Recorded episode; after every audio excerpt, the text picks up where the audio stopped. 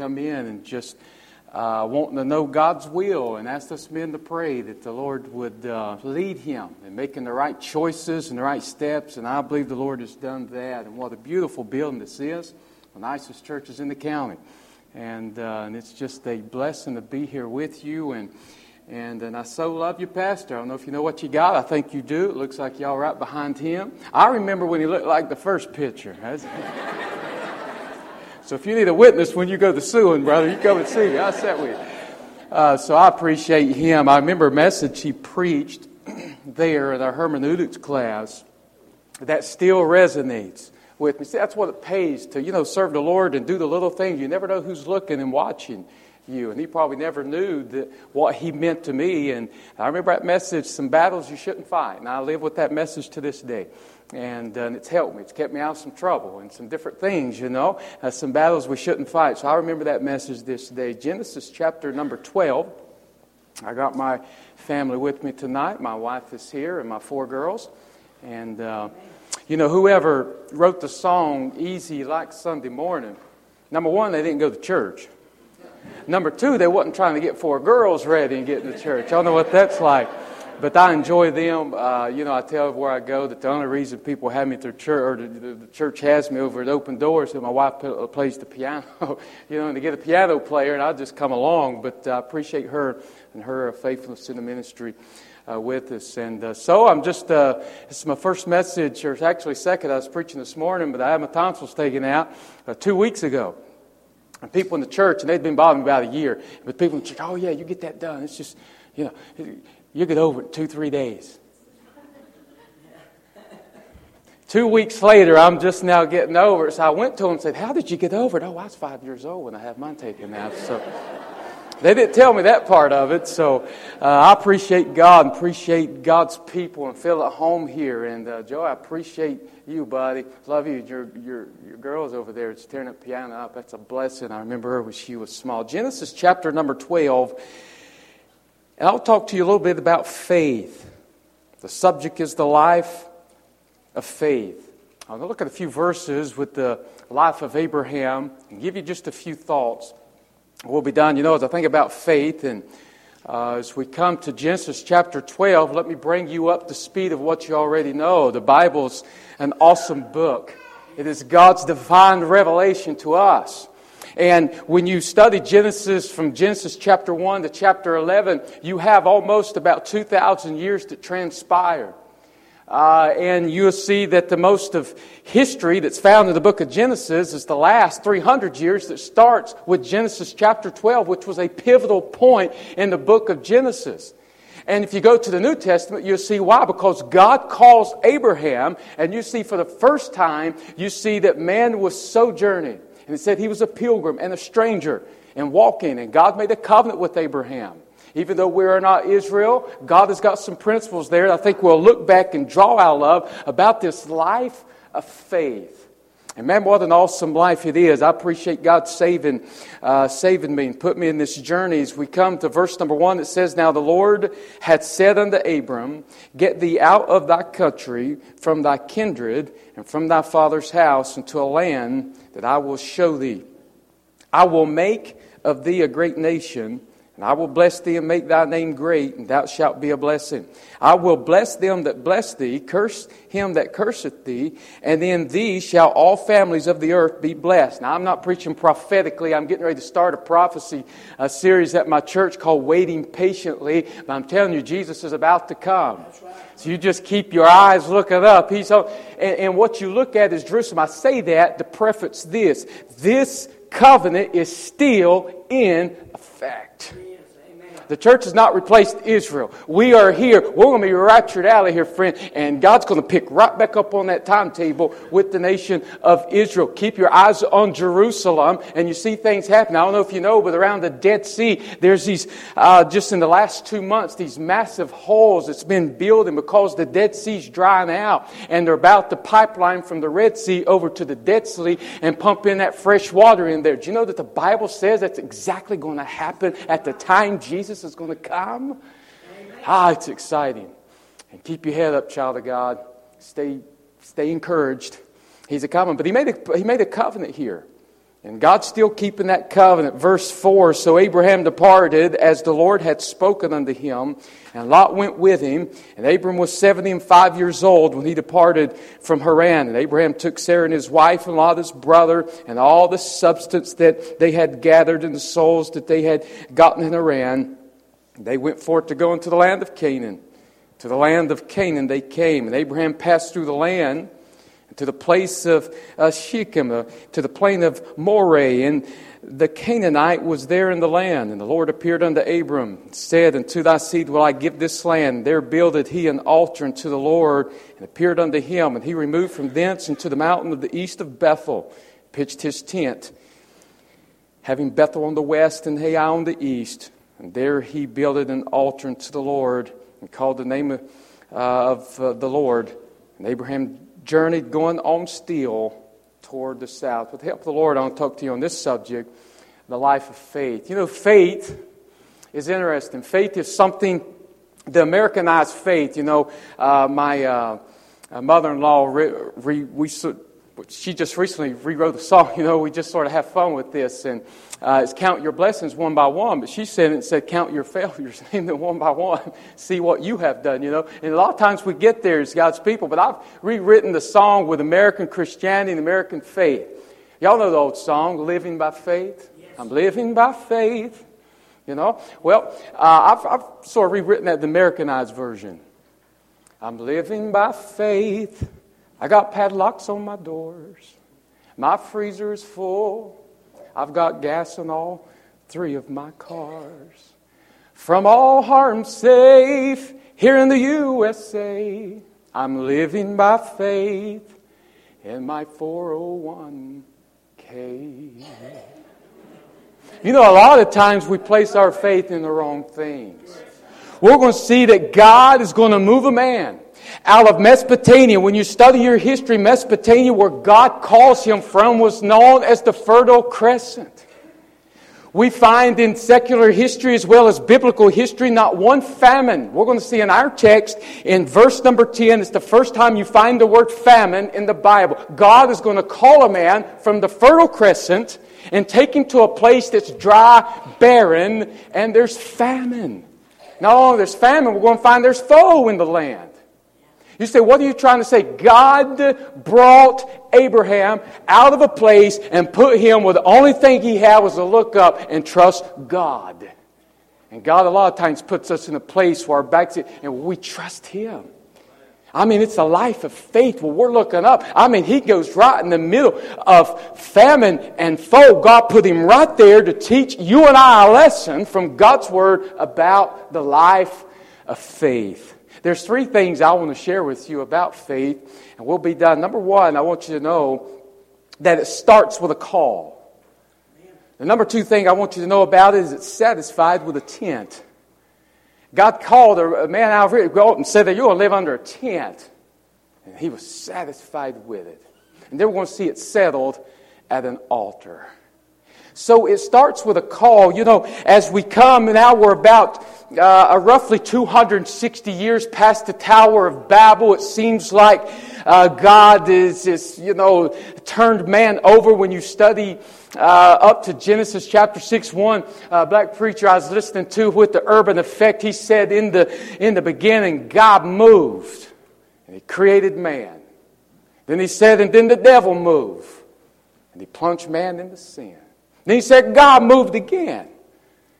He said he made him a coat out of sheepskins and made a covering for him. And then he said, and then the uh, devil moved again and plunged man in just gross sin there in Genesis chapter 6. But then God moved and sent him a blueprint to an ark. And Noah found. He said, but then the devil moved again, plunged the people into idolatry. And then he said, and then God moved again, said, checkmate, and sent forth Jesus, bound for a woman. And you know, we win in this thing. We win this, and we find that this first thing about it starts with a call. I was preaching this morning where Abraham, it's, or uh, uh, Paul, where said he obtained mercy in 1 Timothy chapter 1. He said, I obtained mercy. You say, what is that talking about? That God showed him mercy on the road to Damascus. God came, and it's a merciful thing when God starts speaking to your heart. You come in, you know, think about it. The men that stood around Paul didn't hear what God was saying, but Paul was hearing loud and clear. You may be in here tonight, and the person beside you may be thinking about lunch here in a minute or thinking about what they're going to do tomorrow, but God honing in on you. Do you know that's mercy? You know that faith starts with a call?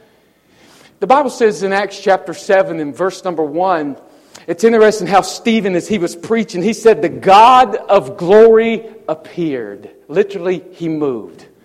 I mean, God has a plan, folks, and He's going to work it out. You look around and I see the corruption of society. I see the corruption uh, of a government in Washington. I see the corruption. I mean, I start looking at that stuff and, and, and I got, you know, some friends that keep those things in the Pentagon. I see where the Muslim Brotherhood's writing the FBI uh, books and they're writing the CIA and Homeland. It just frustrates me. I'm thinking, God, where's this going? I tell you where it's going. It's going right the way God wants it to go. I mean, He's in control and He's in charge. The God of glory, Acts chapter 7, verse number 2, appeared unto our father Abraham. I'll tell you, the life of faith, folks, starts with a call. It starts with God coming and introducing Himself to you.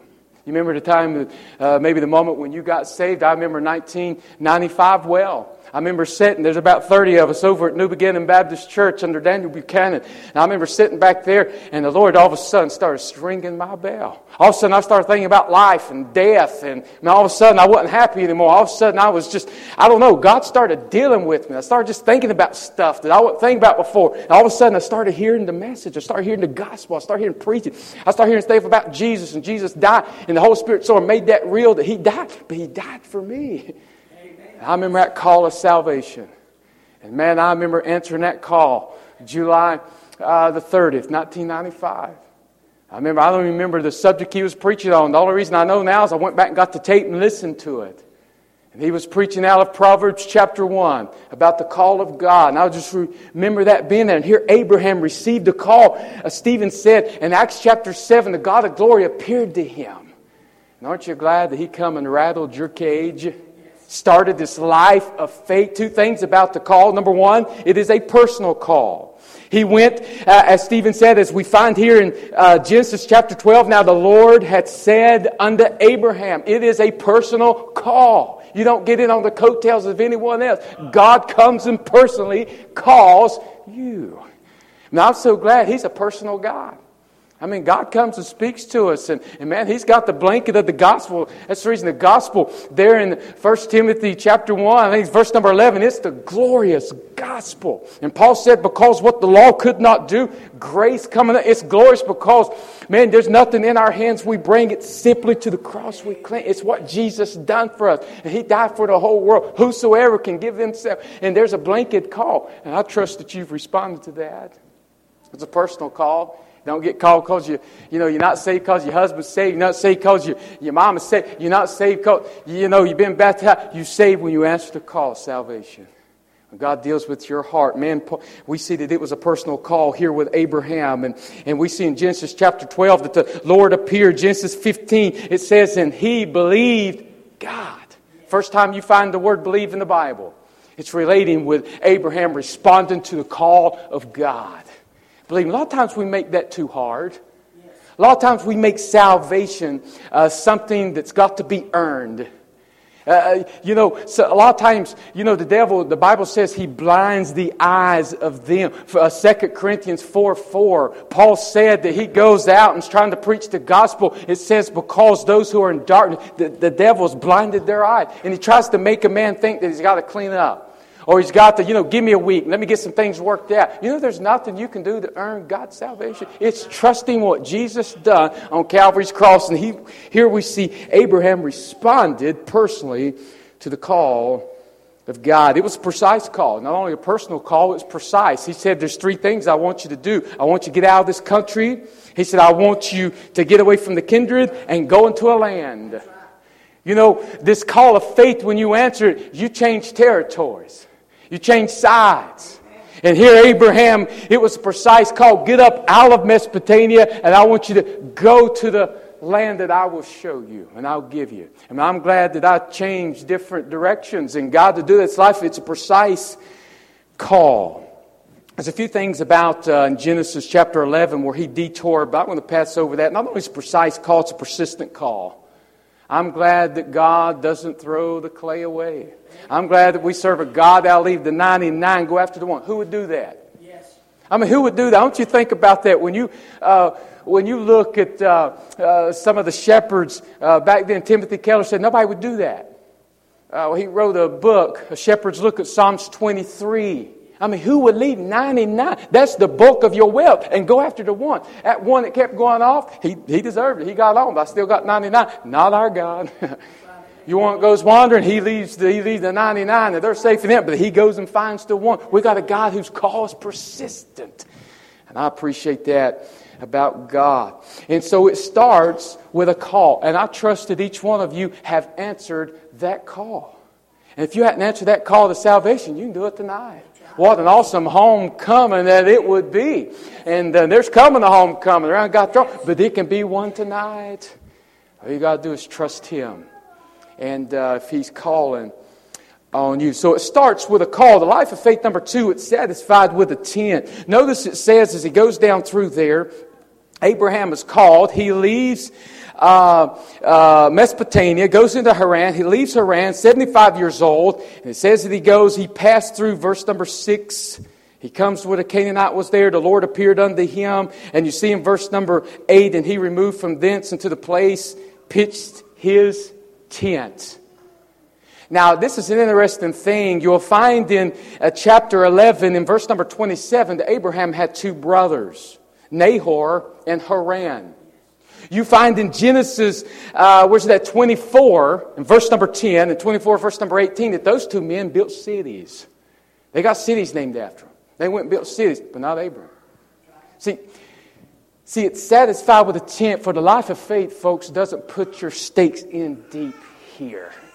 See, God was teaching Abraham that he's a citizen of another country. Amen. And we're not to get our stakes too deep in here because, see, a lot of times you and I, as God's people, it's easy to do that, isn't it? Like we're going to reside here forever, and as the you know the ages roll, we'll be here. No, no, no, no. We're just passing through. And God is teaching Abram that he's just passing through. He wouldn't let him build a city. He wouldn't let him build a house. You're going to be in a tent. And that is teaching us that the life of faith is satisfied. And see it, and for Abram to be able to do that, as he's called, see your eyes got to be distant. You got to understand that payday don't always come on Friday for the child of God. You got to understand you stay faithful. You stay faithful when you don't feel like doing it. You stay faithful when it's difficult. You stay faithful when things, and see the, you don't see this on a lot of people's refrigerator, but you know where the Bible says those who live godly in Christ Jesus shall suffer persecution. That's not a refrigerator verse, but it's the truth. And you stay faithful in it. You know why? Because your eyes on another country. You realize, and Abraham is teaching us with the life of faith to be satisfied with a tent. Listen, you pull in here on a moped, shout the victory. A lot of people don't have, don't worry about it. You say, well, so and so, and they got a new car. Well, praise the Lord. Shout the victory over them. Be satisfied. Here in America, it's difficult to be satisfied with what you got. Everybody trying to live up to the Joneses. Listen, I tell my folks, and I see them bury themselves in debt. I see it coming. And bro, I preach at them. I mean, you know, I mean, I ain't trying to get in their business. I'm just trying to say, man, you know, uh, $600 ain't worth burying you, and next thing you know, you and your wife fighting all the time because all it's not worth it. Man, God's letting us know right here, man, you could be satisfied with what you got.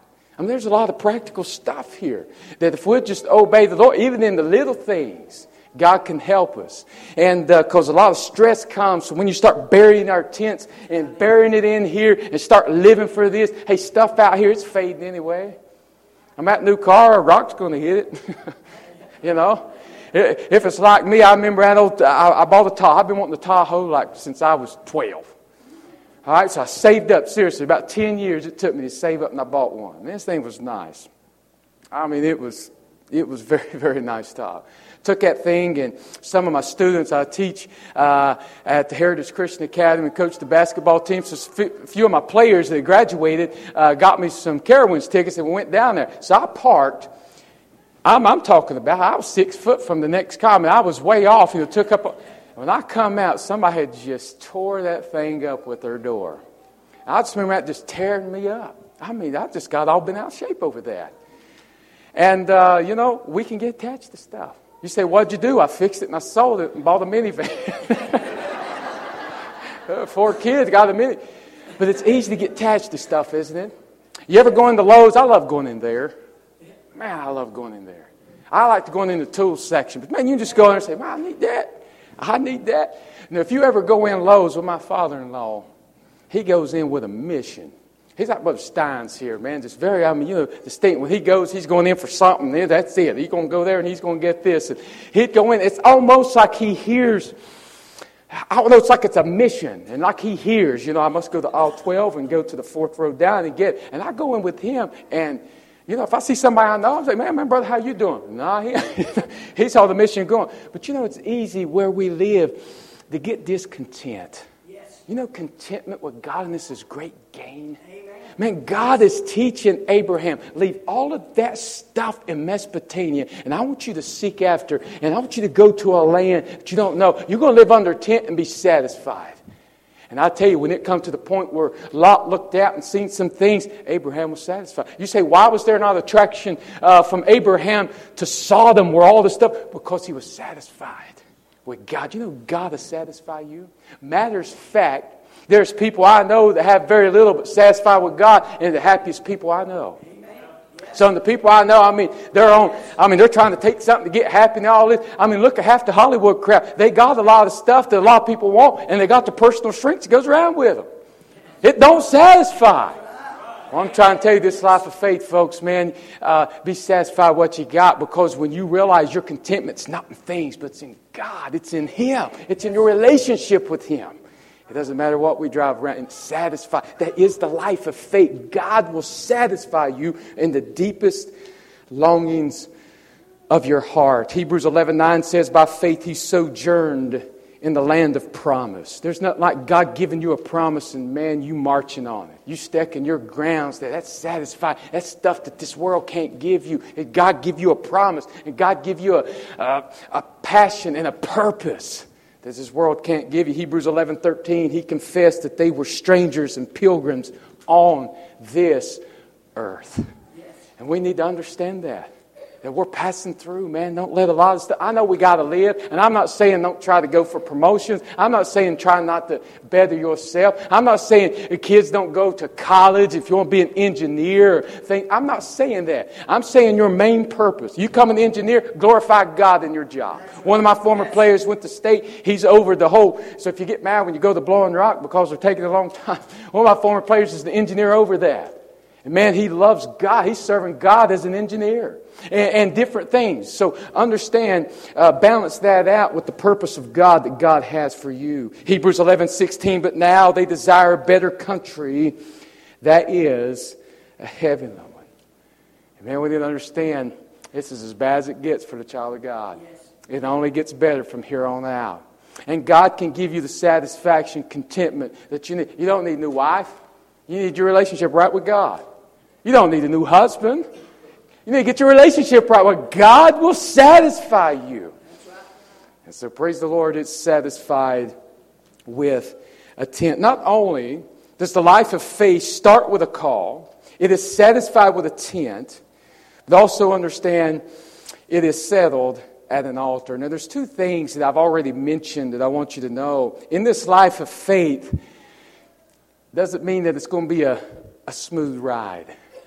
See, as he come in, as I've already mentioned, notice verse 6 and the Canaanite was in the land. God brought him out and stuck him right in the middle of foes. I mean, right in the middle of folk. Matters of fact, it's Deuteronomy chapter 7. It says there are seven great nations that's there. And guess what? They're greater than you are. I mean, you go, there was the Hittites, the, the Girgashites, the Amorites, the Hivites, the Perizzites. They were all there. The Canaanites was there. They were the enemies of God's people. And God put him right in the middle. Now, why would he do that? I'll tell you, it's to teach us the life of faith that our security, that's what David said, that his protection, as Saul was hunting him down, God was showing him that God is his buckler, God is his high tower, God is his protector, God is his shield. And we see that right in the middle of the promised land. See, a lot of times we think God's perfect will, it shouldn't be hard, shouldn't be difficult, shouldn't have a hard time. Right in the middle of God's will for Abram was foes. The Canaanite was there fighting against him. But he was right in the middle of God's will.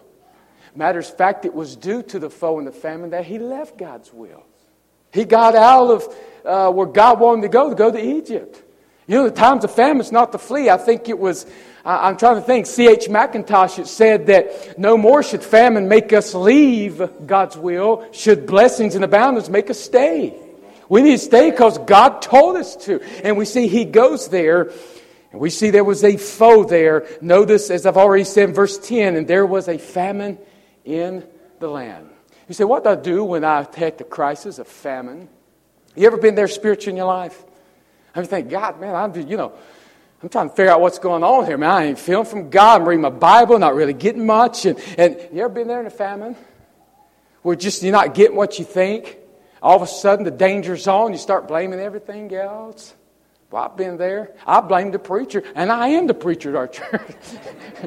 hey, man, what's he, man? He needs to do a better job. Uh, leave there. Times I left, saying, I don't even know what I preached on. I know they didn't get anything. You ever been there in a famine? And you know, famines can be for different things. It could be to season you and to grow you. It's to teach you to depend on God. And it pushes you to what we find here the altar. Notice in verse 6, he removed thence the mountains, pitching his tent. And it says he went to Bethel, and there was on the west, Ai on the east, and there he built an altar. Now it's interesting, the word Bethel, Beth, house of El God. So here on the west side, it's Bethel, the house of God. That has uh, some rich history uh, there, and it's going to have rich history in the future. But we see there is Bethel. Notice on the east is Hai. Now, what that word means in the Hebrew is actually a heap of ruin. In other words, right between the house of God and a heap of ruin, he builds an altar. Yes. You know this? The altar, a lot of times, it keeps us from just ruining ourselves. Right, I'm talking about as God's people. Uh, even as God's people, when we leave the house of God, I'm telling you, a lot of times that bears that is when, when we go and get settled at an altar. The psalmist said in Psalm uh, chapter 72, he said, Truly God is good to Israel, but he said, As for me, I, my feet's almost gone. You ever read that psalm? And, and the psalmist goes down through there for about 12 verses and said, Man, I start looking at the wicked and they're prospering. And, and I start looking at myself and I'm struggling here. And, and man, I'm just, God, I'm having a hard time here. And he gets down to about verse number 12. He says, Until I went into the sanctuary of my God, and there I understood. There's some things God can settle in your heart at an altar. I mean, that's where you want to settle some things. And, and, it could be an altar while the man of God is preaching and God buries something in your heart and seals some things. I mean, just let it bury there. It may be a time that God speaks to you. Man, you just go hug around the altar. Men go to lay over here hugging around the altar. I like that. Settle some things at an altar. We're going to see that the altars was big in the Israelis' life. You know why? Because an altar is a meeting place between you and God. And we need to have one. It's where we settle. Anytime my faith gets shaken, I start checking my prayer life and I realize I don't have much of one. man, there's some things you can settle at an altar. There's some things you're, you, you know, the famine and the foe can be wrecking on you, man. You could just be going through some things and you go get at an altar and allow God to start speaking through you through His Word. Yes. I mean, a lot of times you don't have much to say. Man, you start reading in the Bible and God just starts speaking to you, man, and giving you that faith that you need. See, faith comes by hearing and hearing the Word of God. And God's Word will seal some things and settle some things in your heart and life. You know, I was thinking about along the same lines, you know, Nehemiah. When Ezra and Nehemiah, now you fast forward and you go through the patriarchs and you know you go through the judges and come to the kings of, of israel. And, and you'll find that the first three kings there was a united kingdom. Then they separated. And due to their idolatry the north 722 goes into captivity with assyria. 586 the south under jerusalem they go into captivity under babylon. And that was where the promise and God told Jeremiah, You buy some land here in Jerusalem because in 70 years you're coming back here. And, and so it, it was so in 70 years they come back. Now here's the interesting thing. They say at that time there was a dispersion of almost 2 million Jews that had left Jerusalem. It was barren, it was desolate. Now, at that time, the Babylonians was the world power. They had been taken over by the Persians. Cyrus the king comes on and he says, I really don't want these Jews uh, in Babylon because they took over Babylon. I don't want to carry them back to Mesopotamia. He said, Who among you can go back, Ezra chapter 1, back to your city and you can rebuild your temple? You can rebuild the walls. You can go back. When you looked, actually, the numbers given there, only 49,000 go back. Only 49,000, that's a small. And the majority of them was a generation that had never seen Jerusalem. They were born in captivity. Matters of fact, some of the old timers had got to go back there, and when that first temple was built under Zerubbabel, it says that the young people were shouting the victory, but the older people was quiet, and you couldn't distinguish between the shouting and the crying. And let me just say this, old time. You know, a lot of people, look, I'm old time religion, all right? And I stick there. But some people almost, because see, Haggai come. By the way, you read on with the story, and the prophet Haggai come and told those old men, you stop your crying. Because what these young boys yeah, they didn't remember Solomon's temple. But what they had, man, under Zerubbabel, they were doing something for God. And Haggai said, You consider your ways, men. You stop that crying because this is the temple that Jesus himself is going to step in. Because that was the temple that Herod renovated for 46 years. You know, when you and I are about God's work, living by faith, what we're doing is eternal work. I mean, getting at it till He comes. A life of faith will settle you when the foes are around, when the famine's around. It's life of faith and what God, the altar, will settle you. It said He built an altar. That tells me that there is some effort in the altar. We need to put effort in our relationship with Him. There's an effort. Most of the altars that they would build, uh, especially after the, the sons of Jacob, would be 12 stones that they would build. Many of them were multiple stones they would go and start placing. Memorial stones. And they would build it. And there's some things that we need to have effort to go into to settle ourselves at these altars. Aren't you glad for the life of faith? Aren't you glad that the Holy Spirit can work in His Word and settle your heart at different times in your life. So we see here that it is settled at an altar. The altar is the very thing that you and I need to grab onto. It was the horns of the altar in the Old Testament that went to the north, south, east, and west. And when someone was in trouble, they'd go and they'd grab the horns of the altar. As many times we need to go there as God's people in these days. Listen, folks, you and I is on the same side. I'm pastoring down in Hickory, but we're about to see some turbulent days. They're on us. They're going to be on. We can't even distinguish, ladies and gentlemen, if men should be able to use which bathroom or not. A friend of mine is putting up over at Fred T. Foard High School, right down below where I pastor. They're doing the new, uh, they're doing the new football facility. They're putting three locker rooms in. And the guy that's over it, who's over the business, come to me and he said, I was looking at the blueprints and thinking, there's locker room one, there's locker room two, but they're putting a third locker room in. Third locker room's not going to satisfy this crowd. They don't want to go into a unit. No, no, no, no, no. They want to go in. We're living in a day like that. We're living in a day that when I stand up against that stuff, that I'm being told I'm in the wrong. Ladies and gentlemen, I'm standing. Your pastor going to stand. We're going to stand. We're not going to decide now. We're going to stand. The Bible told us there's coming a day when they call the good evil and the evil good. We, we blame a shooting, uh, you know, on, th- on AR-15s and, and, and AR-10. That's not the problem. I mean, that's not the problem. And folks, we're just there where our compass as a country is so just and you and I, as God's people, it's in the middle of that. And we're trying to say, no, no, no, no, that's north. no, no, no, there's a morality here. And people just look at it like, and you say, where you get that? God's Word. What makes you think the Bible? You know, used to, a man used to think and look at the Bible, have some respect for the house of God, have respect for that. Not anymore. no, it's not there. And you and I I's called to live a life of faith in the middle of the foes. In the middle of the universities, it's teaching our kids that people like me and your past, we're crazy, we're weak, we're just building, we're propping up on stuff.